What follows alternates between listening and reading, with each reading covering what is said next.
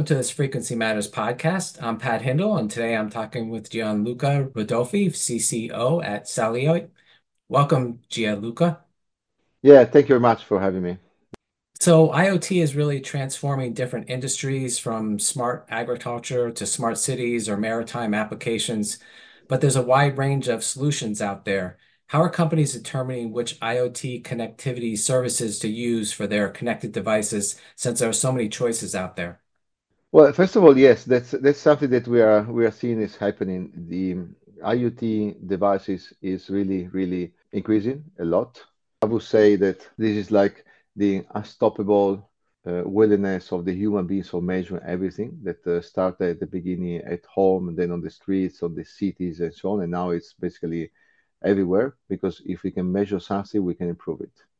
So you can find a lot of companies, hundreds of thousands, probably more than millions of companies that are relying on measurement of different devices to then collect information and give an actionable result to the final user. Okay, that could be the farmer about the crop of fields, so the field of crops and so on. So that's in a huge expansion. Just on cellular, we expect the right number to be between 2 to 3 billion IoT devices in the world. And it's growing really, really a lot. Now, depending on the type of IoT device, the type of connectivity is different. Okay? If you want to have a lot of information, you're going to probably go for LTE or any other solution that is very focused on having full control, real-time, and bandwidth. We are specifically at Sateliot focused on narrowband IoT. Narrowband IoT is a protocol specifically designed, it is the leading protocol in the world for applications, massive deployments of applications that do not require a lot of data transmission. And you don't need a lot of data to know what's the temperature, what's the wind speed, and what's the soil moisture, and so on, to take action based on that. So that's the protocol that we are using, and we are extending this protocol from the coverage of the telecom operators. So you mentioned NB-IoT as your specialty, and that's specifically designed for applications that don't require a lot of data or have low latency. And what applications are well suited for this protocol, and why? The typical use cases where we see a lot of interest are the ones where there's a little bit of delay tolerance, and then as we scale up, we're going to be able to deliver almost real time. So we're going to serve more use cases. The typical massive applications are a lot of logistic, end-to-end tracking of packages, boxes, containers, cargoes in general. There's a lot of in agriculture, livestock, maritime. So there are a lot of, but then you can go to many other, maybe we don't have in our mind, like follow-up of the bees, hives, and fisheries, and many others that are maybe not so popular, but they're already existing, and they're very relevant for that specific industry or sector. Yeah, the use cases are wide-ranging. I did see a lot of them on your website, so we'll talk about those a little later. 3GPP released 17 standardized non-terrestrial networks so devices could communicate directly with satellites. How did this enable Sateliot to launch the first LEO satellite constellation based on the 5G standard, allowing unmodified commercial cellular NB-IoT NTN devices to connect from space? What was involved in setting that whole thing up? Well, that's the story of the company, basically.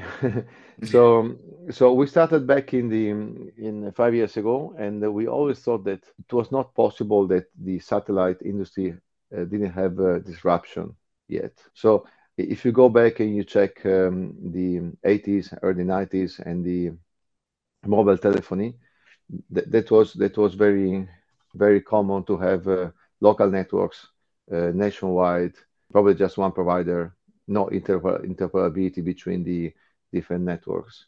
So you would need to basically even manufacture different handsets.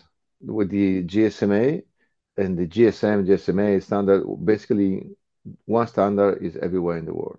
And this allows to have a lot of economy of scale. So now you can buy an iPhone or a Samsung Galaxy and basically use it in China, in Korea, in wherever you want, okay?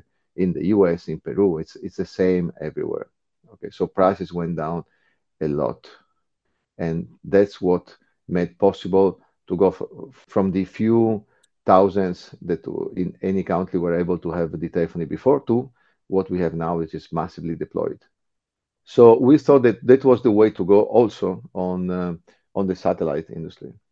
To do that, we got into the 3GPP, which is the association that is setting up the standards mainly for the telecom operators, and we've been contributing. So the 3GPP is an association where any decision is taken based on the contribution of all the parties. So we've been the company from space providing the largest amount of contributions to the new release, the release of NTN, the Non-Terrestrial Network. And finally, it took almost 4 years. The new release has been finalized in June 2022. And the standard, 5G standard from space exists. It's a standard. It means that a device, a cellular device that is able to connect to cellular network can also connect to the space segment without basically any modification in the hardware. Okay, or most of them, depending on the frequency allocation in the front end.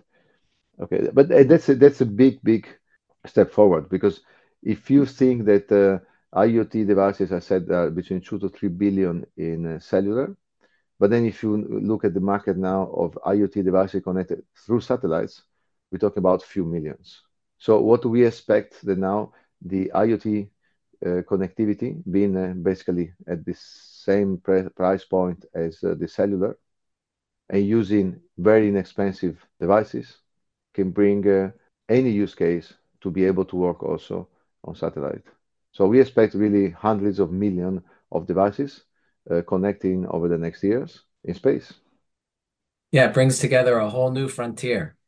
So I did see that you have some partnerships that you're working with Telefonica and AWS. Can you tell us about those? Yeah, so we've been working on our solution. That's the first time in history that it is done. So we had to validate and to show to the world that it was possible to have roaming over space segment on NTN 5G narrowband IoT. Okay, so we put together all the different actors of it. So we demonstrated with the Telefonica and the final commercial device that we were able to pass over the package from the final device back to the core of Telefonica. So this means that it goes to our satellites. From our satellites go to the ground station. It goes to our core network, which is based on AWS, and then goes back to Telefonica. This includes also, of course, the authentication, the two-step authentication solution that we have on roaming. In other words, what we are doing, instead of going directly to the final customer and selling directly ourselves, we are providing roaming extension, so roaming coverage extension to the carriers, the mobile telecom operators of the world. And that's what we demonstrated with Telefonica, with AWS, and we also had the supervision of the European Space Agency validating it. Wow, that's great. Some powerful partners, which takes it to get it done that way. Yeah. So how else is Sateliot involved in the IoT market? Are there other things you're doing?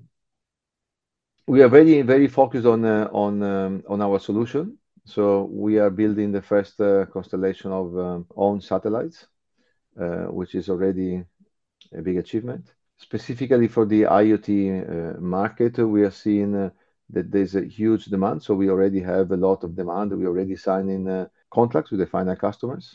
We are already signing roaming agreements with many telecom operators in the world. And we're also seeing a lot of announcements from the chipset manufacturers and handset manufacturers of including narrowband IoT features, possibilities in the cellular phones. I expect that this is going to happen in the next years. We're going to see more and more phones that are narrowband IoT enabled. And this will allow basically to any phone going out of cellular coverage to be seamlessly able to connect to 5G from space that we can provide. Again, it is a standard, so we are not going to be the only one. We are the first one. As you said, there's a wide range of industries involved here. And I saw some really interesting case studies that you had. You know, maybe you can tell us about a few of those. I saw something about monitoring drinking water to livestock to the electric grid, etc. Oh, yeah, it's amazing. I can tell you, we are every single day in contact with many various service providers that are basically the companies that are installing the devices and collecting information and give it to the final customer, to the final user. There's a lot going on. Artificial intelligence is taking a big role on it because, of course, you have so much information that you can collect, that you can analyze. You can go back in history on what happened on that specific CMI Life case. So there are a lot of things happening on the value-added service providers. Yeah, I can mention a few of them. For instance, livestock is a huge one. Livestock can be anything, but just in terms of cattle. Can you imagine the market is probably 1 to 1.5 billion cattle in the world? They're not going to be digitalized overnight, but it's a huge market. And you can have different solutions that are proposed currently in the market that are already on the cattle. There is the ear tag, or there is a collar. And basically, the solution allows the farmer on detecting many things, apart from, of course, the location of the cow. You can detect pregnancy, illnesses, and many other things, including what is called virtual fencing. You know that instead of putting the physical fences, you can have low-powered, electricity on the collar that stimulates the cow not to go beyond a certain virtual limit. It's very useful, especially if you have extensive livestock. So you want them to be a few days or a week in one place, another week, another place, and so on, so that they're not really killing all the grass.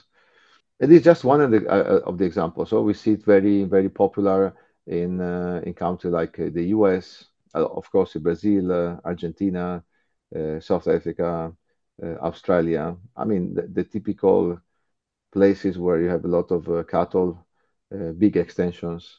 And it's very, very tough otherwise to have connectivity for those type of solutions. And so how does IoT help with sustainability? You mentioned AI and data. Is it help in that regard? Yeah, I mean, that's another example. It can be on agriculture. So they are claiming to save 30% of water. Whenever you go into smart agriculture, you can save about 30% of water, increasing the production and lowering the emission of CO2.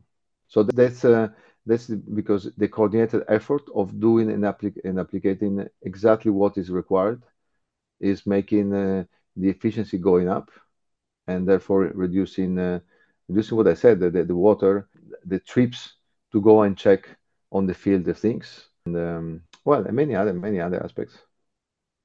And so how do you see this technology evolving over the next 3 to 5 years? It seems like we're kind of at a tipping point here where it really is going to take off. Oh, yeah. We are at the brink of a revolution, I can tell you. That's exactly what happened in the mid-'90s with the prepaid SIM cards everywhere in the world, where basically we passed from almost nobody had a mobile phone to everybody had a mobile phone in 5 years. We are seeing it happening in IoT. You know, there are a lot of IoT applications that do not require basically to be connected through satellite. They are smart city solutions, so that's fine. They don't need connectivity beyond the cellular coverage. But there are a lot of others that are already existing and have a limitation. And that limitation is that they cannot be connected at a reasonable price outside the cellular coverage. And we're talking about 2 billion minimum of connection that can potentially be interested in connecting through satellite. So we're going to see this growing up exponentially in the next 3 to 5 years. Wow, those are big numbers. So looking forward to seeing what happens. So thank you, Gianluca, for talking with me today about the IoT connectivity solutions from Sateliot. Very interesting technology. I know this market is evolving, so hopefully we can have you back in the future for an update. To our audience, you can find more podcasts at podcast.microwavejournal.com. Thanks for listening.